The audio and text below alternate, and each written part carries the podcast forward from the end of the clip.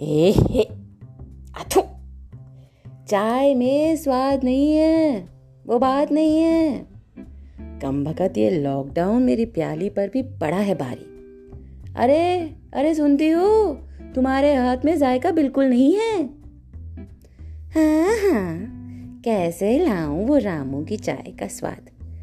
चुस्कियाँ पर जिसकी गटक जाते थे तुम वो छोटे छोटे कांच के गिलास?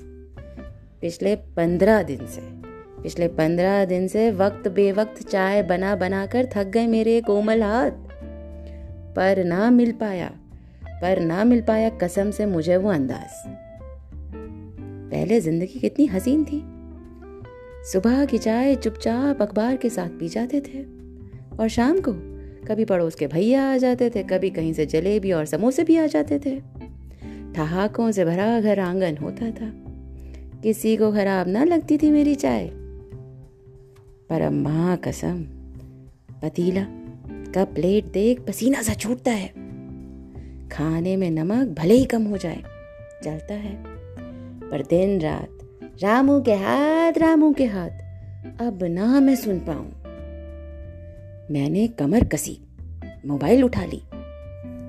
पर यूट्यूब पर यूट्यूब पे मरी दलगोना का बोलबाला है। और चाय ढूँढने पर ईरानी चाय से लेके कश्मीरी कहवा तक ने दिमाग खा डाला है। एक दफ़ा तो मैंने ये भी सोचा, क्यों ना उस नास पीटे रामू का नंबर निकालूं। फ़ोन करके उसी से पता करूँ क्या है उसकी चाय का राज। आखिर क्यों है मेरे पति इतने नाराज़? पर ये जो मेरी नाक है ना, ये मेरी नाक बीच में आ गई।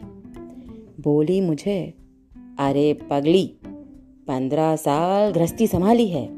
छोटे देवर और ननद की शादी भी करा डाली है।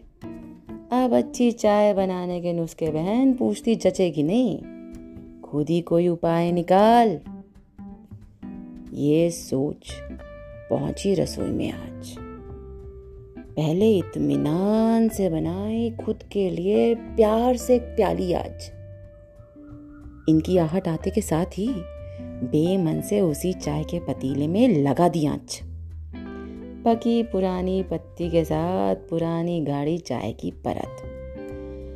पका के थमा दिया मैंने इन्हें वो कप और चली गई पौधों को पानी देने छत। फिर क्या?